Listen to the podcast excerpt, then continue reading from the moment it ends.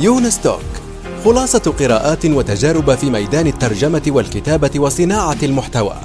تأتيكم أسبوعيا في قالب مميز وشيق يقدمها الكاتب والمترجم يونس بن عمارة. الآن وفي الأسواق وعبر شبكات التواصل. رواية إفيانا باسكال للكاتب يونس بن عمارة.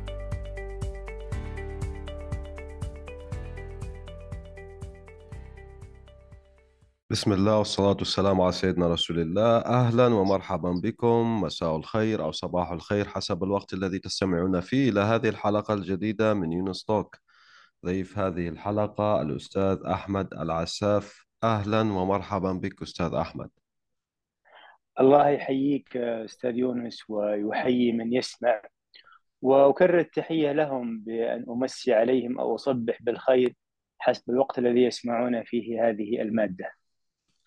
الأستاذ أحمد بن عبد المحسن العساف يعني أنا قارئ آه، مستمر متابع من فترة طويلة لمدونته مدونته عامرة ما شاء الله. يعني ممكن القول أنها كشكول معرفي آه، ثري جدا جدا جدا. يعني أنا أعتبرها من أفضل المدونات العربية الموجودة حاليا على قلة يعني آه، الجيد منها وفق وجهة نظري طبعا.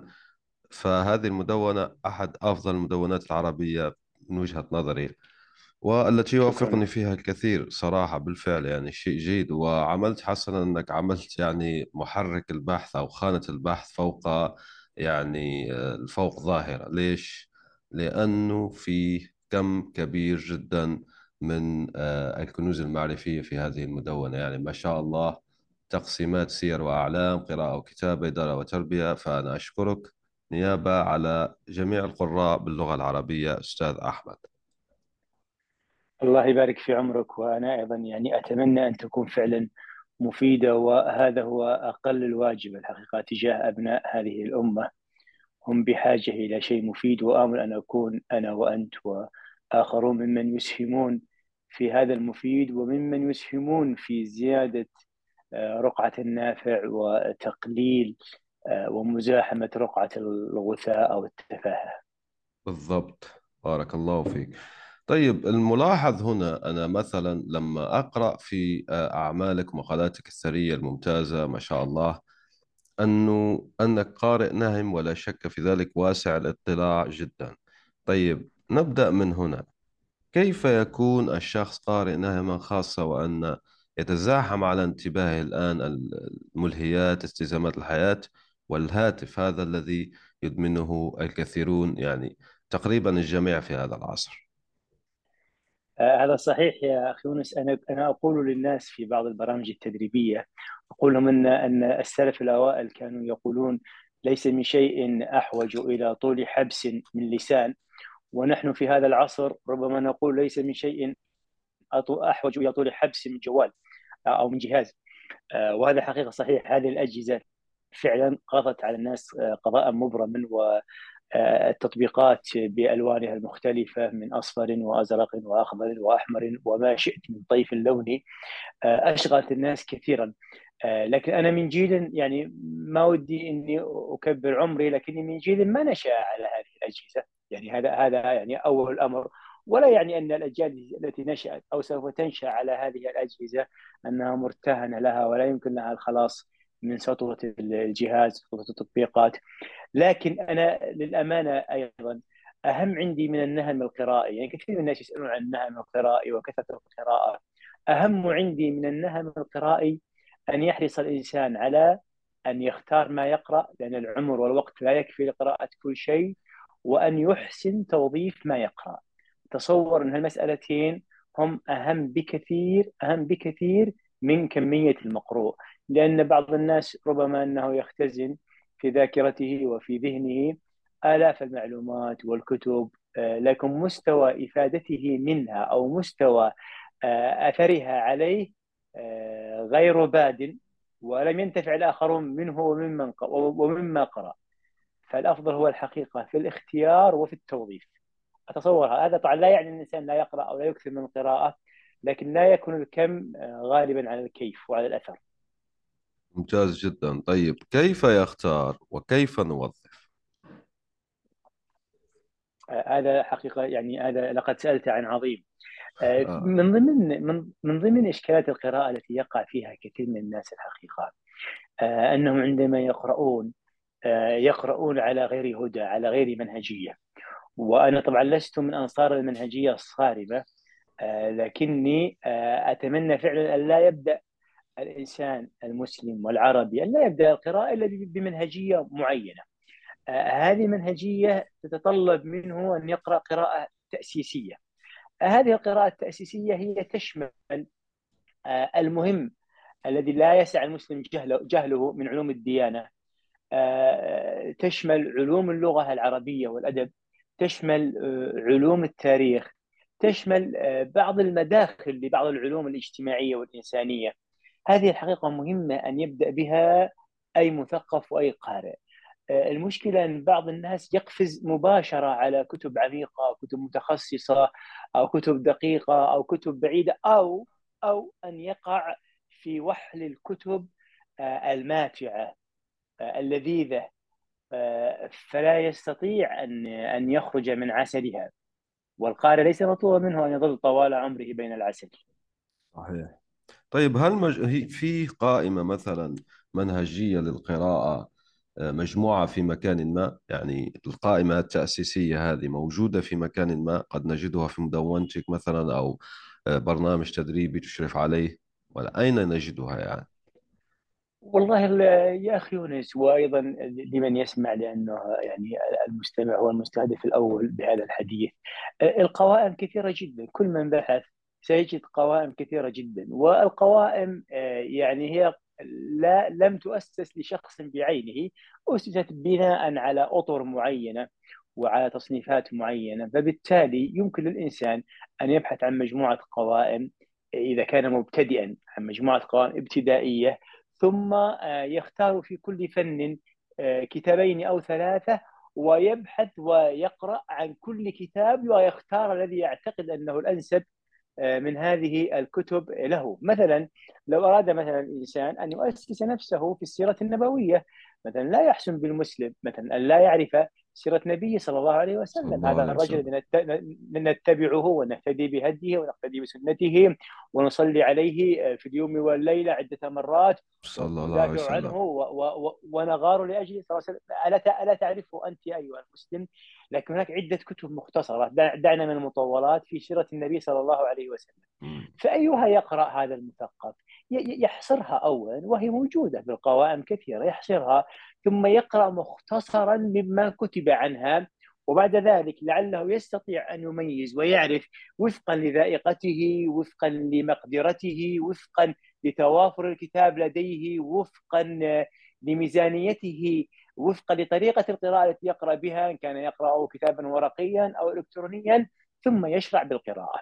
فلو أن كل واحد صنع لنفسه هذه القائمة استفادة من الموجود مشاورة من القريبين البصراء الأمناء الذين حوله لربما استطاع أن يتدرج لأن البناء الثقافي الحقيقة والبناء المعرفي يحتاج إلى تدرج. القفز فيه قد يكون سبب من أسباب العثار والانقطاع. صحيح. وكيف نوظف ما نقرأ؟ مثلا واحد أعطيك مثال عملي لكي يعني نأخذ الأمور عملية بما ان نحكي على التوظيف. واحد قرأ شرح الاجروميه أو خلينا نقول مثلا تابع سلسلة في اليوتيوب لشروحها كثيرة. أنا أحصيت أكثر من 40 في اليوتيوب وحدها. شروح جميلة جدا صراحة من مختلف آه، الطيف الإسلامي يعني. لأنه هذا الكتاب آه، رزقه الله القبول في الوطن العربي مع أنه اللي كاتبه غير عربي لكن آه، أصله غير عربي يعني.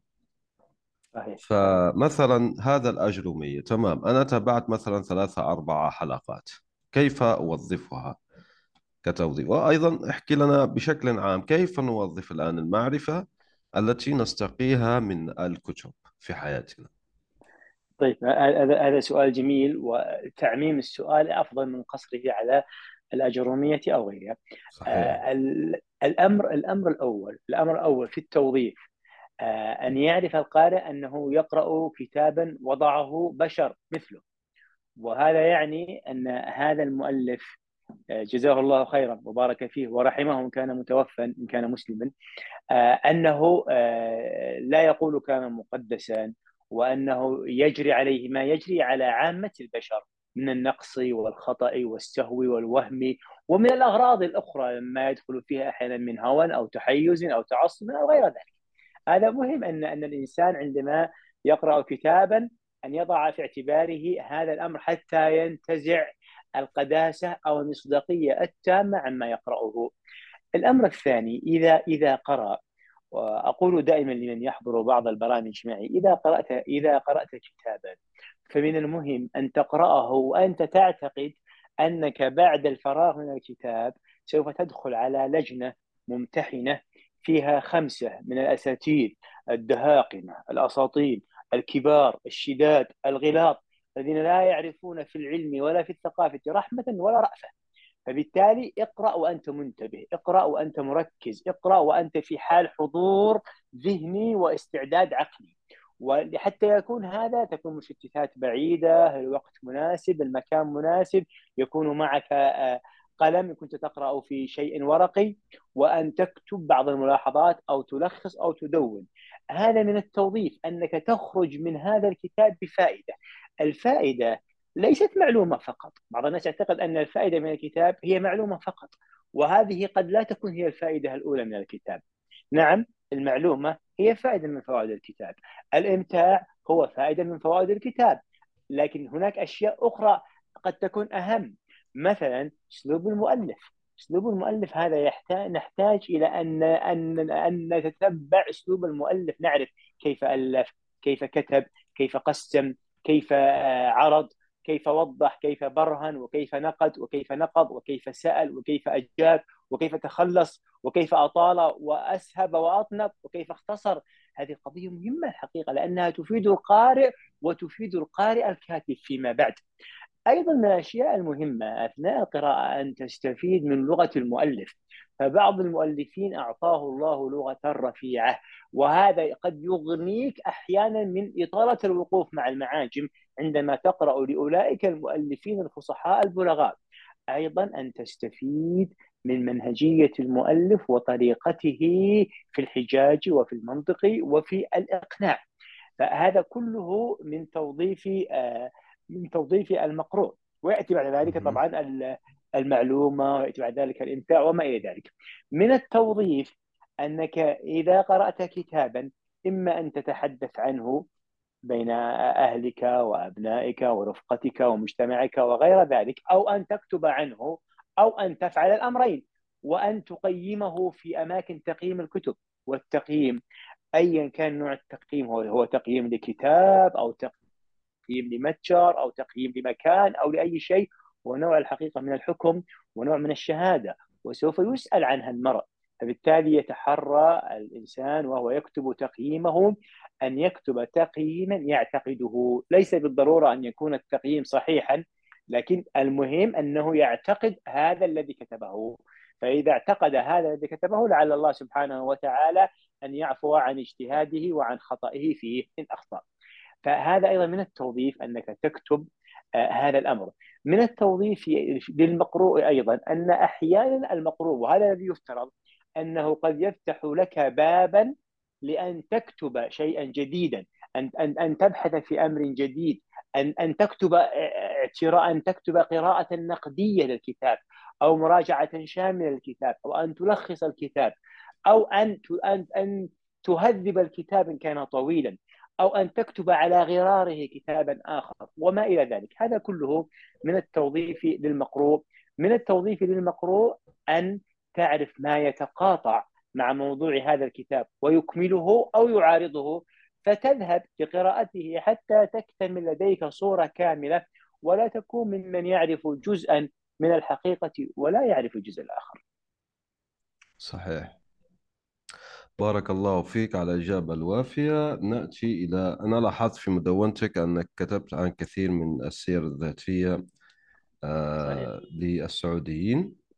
أنا أتعجب يعني لأنه آه، آه، كثير من الأسماء التي ذكرتها يعني غير معروفة بالنسبة لي أنا جزائري يعني غير معروفة كليا آه، ف طبعا تستحق تسليط الضوء لا سيما وأنا أعرف أن هذه المعلومة أن وينستون تشرشل رئيس وزراء بريطانيا في الحرب العالمية الثانية عنده ألف أكثر من ألف سيرة ذاتية والناس حتى الآن ما زالت تكتب له آه، السير الذاتية. وأنا شخصيا يعني نظرتي الشخصية لهذا الرجل هو أنه لا يستحق ولا حتى سيرة واحدة يعني من وجهة نظري أنا.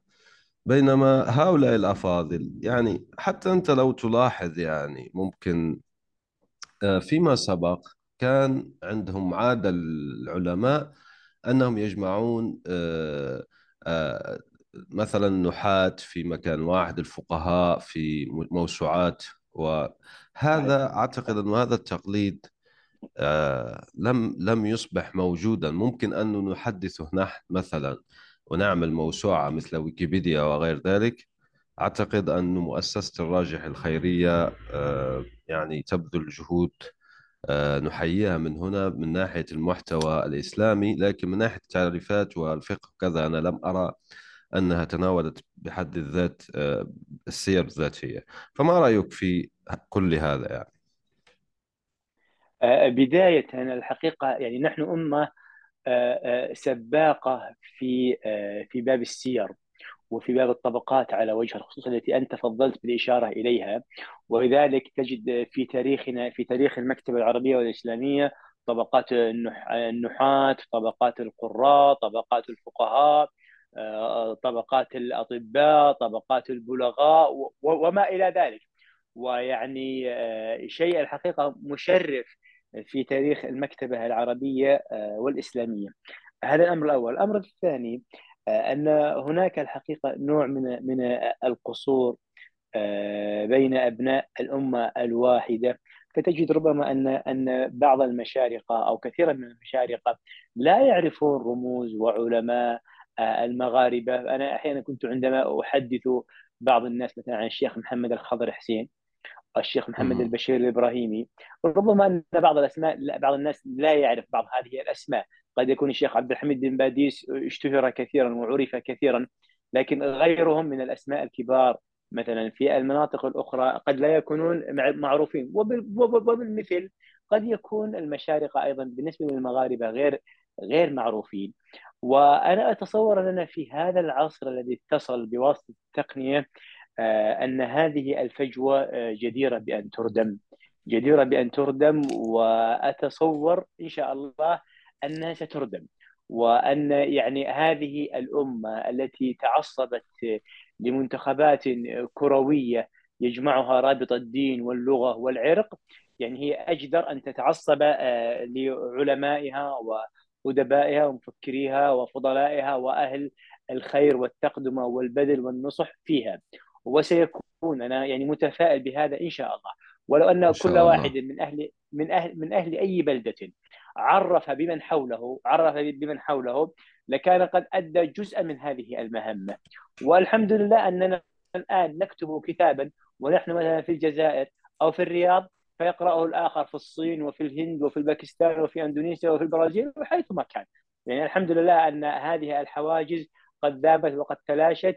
إذا كانت يعني وأشياء كثيرة قسمت بيننا وفرقت بيننا وباعدت بيننا فلعل هذه التقنية وهذا الفتح أن يعيد إلينا اللحمة وأن يعيد تقوية الشعور الواحد آه، لدى آه، آه، هذه الأمة. فنحن أمة تفتخر تفتخر بعلم بعلم الأنساب الذي هو جزء من من داخل في في علم السير وعلم التراجم وما إلى ذلك. وبما أننا نفتخر بهذا العلم إضافة للعلم الإسنادي وعلم الإعراب من المهم فعلا أن نغذيه ومن المهم أن أن يعرف القادمون والمعاصرون والقادمون أن هذه الأزمنة التي نحن نعيش فيها ليست أزمنة سيئة بالجملة لم يطبق الظلام فيها إنما فيها من الأخيار والفضلاء وفيها من المناطق المضيئة والمنيرة وفيها من الأعمال الجليلة ومن الأشخاص الذين يستحقون أن يكونوا قدوات فيها الكثر. لكن فقط نحن نريد من يقدمهم للآخرين وهذا أمر يعني عملت عليه وعمل عليه غيري. ولعل لعل إن شاء الله الجهود أن تتضافر وأن يعرف المسلمون والعرب خيارهم في كل مكان من الرجال ومن النساء. إن شاء الله يا طيب كيف تكتب مراجعة كتاب؟ حيث تكون ممتازة مثل المراجعات التي نقرأها في آه، مدونتك. آه، بارك الله في عمرك. الحقيقة أن يعني سبق أني كنت أنا تحدثت كذا مرة آه، وكتبت كذا مرة عن طرق مراجعة الكتب. عرض الكتب أو مراجعة الكتب له أكثر من طريقة. من ضمن الطرق مثلا العرض الحيادي. هو أن يعرض المرء كتابا يعرف به دون أن يعرج دون أن يعرج على نقد أو تقييم من الكتاب وما إلى ذلك. من ضمن طرق العرض أن يكتب المرء تلخيصا للكتاب يغني يغني به الآخرون عن قراءة يغني به الآخرين عن قراءة هذا الكتاب. وهذا التلخيص الحقيقة مفيد لأنه ليس لدى الناس أوقات ليقرأوا جميع الكتب. فإذا وجدت ملخصات كافية وأمينة فعلا هي آه، تحفظ للناس أوقاتهم خاصة آه، للعلماء وأهل الفضل والذين يسعون في المصالح العامة. أنا أذكر أني مرة كتبت آه، ملخصا طويلا نوعا ما يتجاوز الثمان صفحات لأحد الكتب المهمة. فقال لي أحد العلماء قال لي قال جزاك الله خيرا. كنت يقول كنت أبحث عن وقت أقرأ فيه هذا الكتاب. فلما قرأت ملخصك أخذت لباب اللباب واكتفيت. فهذا الأمر يحتسب فيه الكاتب عندما يكتب ملخصا لكتاب أن جميع من يقرأ هذا الملخص ويكتفي فيه سيحفظ وقته لعمل آخر مفيد أنفع له ولبيئته وبلاده ومجتمعه وأمته وهذا الحقيقة من الخيرية التي تمتاز بها هذه الأمة. أيضا من طرق من طرق عرض الكتب أن يكتب المرء مراجعة يذكر فيها حسنات الكتاب ومساوئ الكتاب شريطة أن يكون أمينا عادلا صادقا غير متحيز آه، فيما يكتبه وفيما يقوله. وهذا كله يستلزم أن يكون المكتوب آه، مما وقر في نفس الكاتب. شيء يعتقده. أنا لا أتكلم عن صواب رأيه وخطأه ولكن أتكلم عن أنه كتب شيئا يعتقده. من ضمن الطرق التي أتبعها أنا كثيرا خاصة عندما أعرض كتبا تتكلم عن الكتابة أو القراءة أني أستل أهم ما أراه من فوائد تخص القراءة أو الكتابة وأضعها في نقاط حتى يستفيد منها القراء الذين آه، يهتمون بالقراءة والكتابة وخاصة أولئك الألوف الذين بحمد الله حضروا معي برامج تدريبية في الكتابة لأني أعيد المادة لهم بطريقة أو أخرى فأعطيهم لباب اللباب من أراد أن يتوسع بعد ذلك بإمكانه أن يقرأ الكتاب ومن اكتفى بهذه الخلاصة لعلها أن تكون إن شاء الله مفيدة له. بارك الله فيك. طبعا سنضع روابط لمدونتك وأين يجد آه، آه، برامج تدريبية. طيب كيف كيف تكون واسع الاطلاع موسوعيا؟ مثلا أنت حضرتك لما تقرأ في التراث كتب التراثية التراجم تعرف أنها سيرة ذاتية. أو تقرأ مالي مثلا وترجمه البخاري بباب كذا. فأنت تفهم أن الترجمة هنا غير مقصود بها الترجمة كما يفهمها معظم الناس أو على نعم. أقل ما أتصوره الآن أنه آه، معظم الناس يتصورونها أنها ترجمة عادية وكذا يعني فهذه المصطلحات يعني تصبح ملكة لدى يعني واسعي الاطلاع من آه، أمثال حضرتك. لكن كيف الشخص الآن العادي يصبح لديه هذه الملكة أيضا؟ لأنه حيث يقرأ الكتب خاصة كتب التراث بشكل آه، مفهوم ويستوعبه. هذا آه، سؤال جميل وهو يعني يرجعني لأحد أسئلتك الأولى. آه، إذا أراد الإنسان أن تكون قراءته على بينة فمن المهم أن يحرص على القراءة في المداخل والمقدمات. هذه ستفتح له أبوابا لو أنه لم يعبر من خلالها سوف تستغلق عليه وربما ينقطع ولا يتم القراءة. أيضا من ضمن الأشياء المهمة أن المرء الذي يريد أن يقرأ في علم ويكثر من القراءة فيه من الطيب أن يقرأ في تاريخ هذا العلم وفي تعريفاته وفي تعريفاته ومصطلحاته وفي أبرز رجاله وأهم كتبه وما وجه إليه من انتقادات وما أجيبت به هذه الانتقادات. إذا استطاع المرء فعلا ان أن يدخل للعلم من هذه البوابة سيكون آه، قد دخل آه، بزاد متين عميق مفيد. أما أن يهجم مباشرة على العلم دون أن يعرف شيئا من تاريخه ومداخله ومقدماته ومصطلحاته ورجالاته فهذا قد لا يستفيد كثيرا آه، وقد يعني تستغلق عليه تستغلق عليه بعض الأمور. ولذلك مثلا حتى حتى في كتب في كتب الفقهاء أحيانا يذكرون لك مثلا عن إمام من أئمتهم ويقول وصاحباه.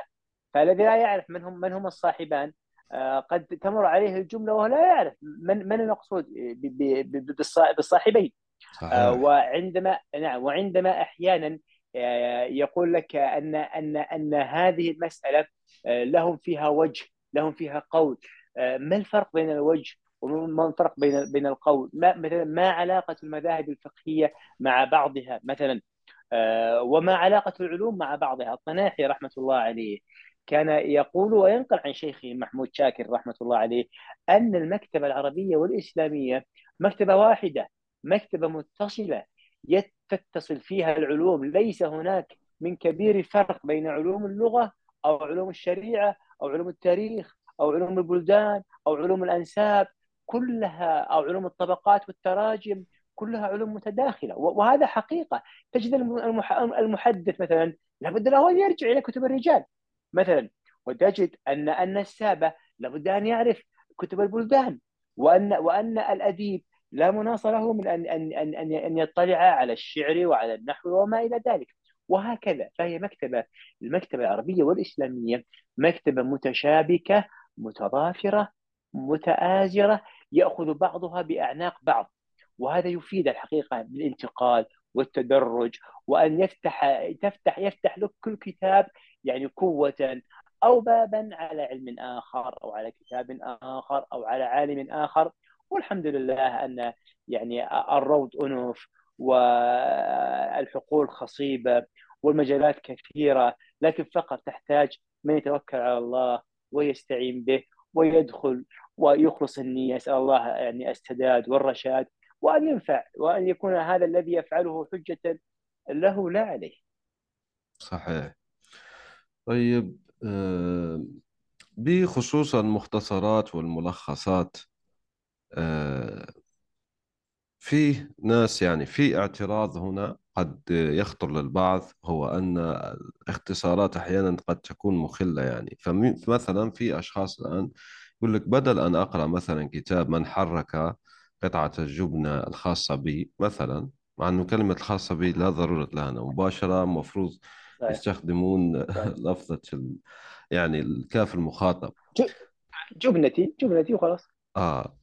مثلا بيدخل بيشوف فيديو 15 دقيقة وأيضا في حتى الآن يعني تطبيقات آه، عربية أحكي لأنه في الغرب في كثير جدا يعني آه، لكن في العرب عندنا أعتقد ثلاثة أربعة تطبيقات متخصصة في تلخيص الكتب في خمسة دقائق أو أقل آه، ستأخذ كل الكتاب يعني فوائد الكتاب مثلا كتاب العادات الذرية في بناء العادات الجيدة والذرية سميت لأن العادات أصلا صغيرة آه، وهي مفهوم بشكل عام أكثر منها طريقة فما رأيك أنت؟ لأنه الآن لو الشخص يدمن هذا سيصعب عليه أساسا قراءة أي كتاب بعد ذلك لأنه يقول لك خلاص أنا ما عندي وقت فإذا بدل أن أقرأ كتاب الأب الغني والأب الفقير مباشرة أذهب أقرأ يعني أشوف الملخص 15 دقيقة وخلاص أخذت أهم آه، مفاهيم الكتاب. وهذه على فكرة ملخصات حتى بالعربي تحصل على إقبال كبير جدا وهذا دليل صحيح. آه، عدد المشاهدات. صح صح صح. آه، الحقيقة أنا ما عندي قلق كبير تجاه هذه المسألة. لماذا؟ لأسباب. مثلا بعض الناس ليس له جلد على القراءة ليس عنده وقت ليس عنده أحيانا مال يشتري هذه الكتب. فقد تكون هذه الملخصات فعلا على ما قد يعتبر بعضها من خلل إلا أنها أحسن من العدم أحسن من لا شيء. هذا الأمر الأول.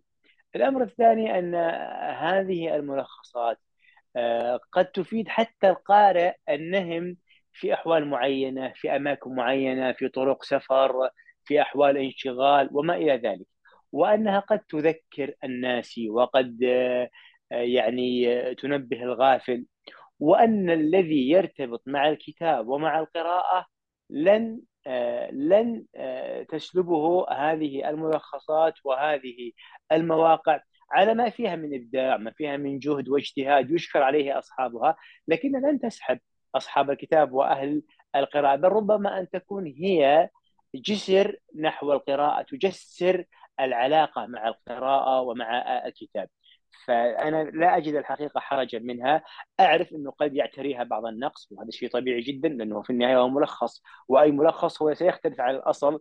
لكن أحسن من الا يعني أحسن من العدم وجودها أحسن من أن لا يقرأ الناس أن يستمعوا إليها أو يستفيدوا منها أو يقرأوها ولعل أن يكون فيها تذكير وتنبيه ولعلها أن تكون بوابة إلى عالم القراءة لعلها أن تكون جسرا إلى الكتاب وعالم الكتاب. فأنا لا أجد في نفسي حرجا منها ابدا مع إيماني بوجود بعض النقص والخلل إلا أني لا أجد فيها حرجا. بارك الله فيك. طيب نصل إلى النصائح الختامية. ما هي نصائحك للجيل الحالي من الشباب العربي من يسمعنا؟ والله الجيل الجيل العربي الذي يسمعني الآن أو بعد الآن هو آه، جيل وريث آه، لإرث عظيم جدا جدا لهذه الأمة العربية والإسلامية. وهذا الإرث إرث عريق عريق بمعنى الكلمة وهو إرث متصل آه، إلى عصر النبوة وإلى ما قبل عصر النبوة. يكفي أن هذا العربي يقرأ قصائد المعلقات التي قيلت قبل 1500 سنة أو أكثر. فيفهمها ولا تكاد تستغلق عليه من منها شيء وإن استغلق رجع إلى اي معجم وفهمها بسهولة بينما مثله الانجليزي أو الفرنسي أو الإيطالي أو الإسباني لا يستطيع أن يقرأ شيئا كتب بلغته قبل 300 سنة أو 400 سنة. فهذه الحقيقة ميزة وعراقة لهذا العربي الأصيل الذي آه، يتصل بهذه الأمة. الكبيرة العظيمة. آه، ويعني يؤكد هذا الاتصال يؤكد هذه العلاقه ارتباط هذا الإرث بالدين الإسلامي وبالقرآن الكريم وبشخص الجناب الكريم صلى الله عليه وسلم والرعيل الأول من الصحابة والتابعين رضوان الله تعالى عليهم. فالذي يشعر أنه وريث لأولئك الكرام آه، يجب عليه فعلا أن يقدر هذا الإرث أن يقدر هذه السلسلة التي هو فيها التي التي هو فيها واحد من أفرادها وهو بالخيار من أن يكون ضمن هذه السلسلة ذره ثمينة. وهذا الذي نتمناه من جميع أبنائنا وبناتنا واجيالنا العربية الكريمة أو أن يكون لا قدر الله خرجة مهينة لا يؤبه لها ولا قيمة لها. هذا يكون بكيف يبني المرء نفسه كيف يعد نفسه كيف يهيئ نفسه كيف يكون الاعتزاز لديه كيف يكون يكون الصلابة التي تمنع من الذوبان والانسلاخ ولا تمنع من الاقتباس والفائدة. ما أحرى العربي أن يكون والمسلم أن يكون له زاد يومي من كتاب ربه وسنة نبيه صلى الله عليه وسلم. ما أحرى العربي ما أحرى, ما أحرى العربي والمسلم بأن يكون له معرفة عميقة بسيرة نبيه وتاريخ الإسلام وتاريخ بلاده ما أحراه أن يكون بصيرا بلسان قومه وبآدابهم وما أحراه أن يقرأ شيئا من مداخل العلوم الإنسانية الخطيرة كعلم الاجتماع مثلا وعلم القانون وعلم الإدارة وعلم النفس والتربية وغير ذلك. ما أحراه أن يكون بصيرا واعيا حتى لا يكون لقمة سائغة. للأعداء الذين هم أعداء في الخارج من الكفار أو من أذيالهم وأذنابهم من المنافقين والمفسدين. ما أحرى هذا الجيل وهذا الإبن وتلك الإبنة أن يكونوا ليسوا شمعة تحترق لتنير للآخرين وإنما من حملة المشاعل والشموع ينورون الدروب لأنفسهم ولمن معهم ولمن يأتي بعدهم المسألة ليست عسيرة لكنها أيضا ليست سهلة تحتاج إلى صبر ومصابرة ومرابطة وإلى جهد واجتهاد ونصب وتعب. ومن أخلص النية إن شاء الله سيضمن الوصول وسيبلغ إلى حيث أحب وإلى حيث نحب له من خير وخيرية. بإذن الله. بارك الله فيك أستاذنا الكريم الاستاذ أحمد بن عبد المحسن العساف. شكرا لكم أيضا لحسن الاصغاء والاستماع. بارك الله فيكم والسلام عليكم ورحمة الله وبركاته. الآن وفي الأسواق وعبر شبكات التواصل. رواية إفيانا باسكال للكاتب يونس بن عمارة.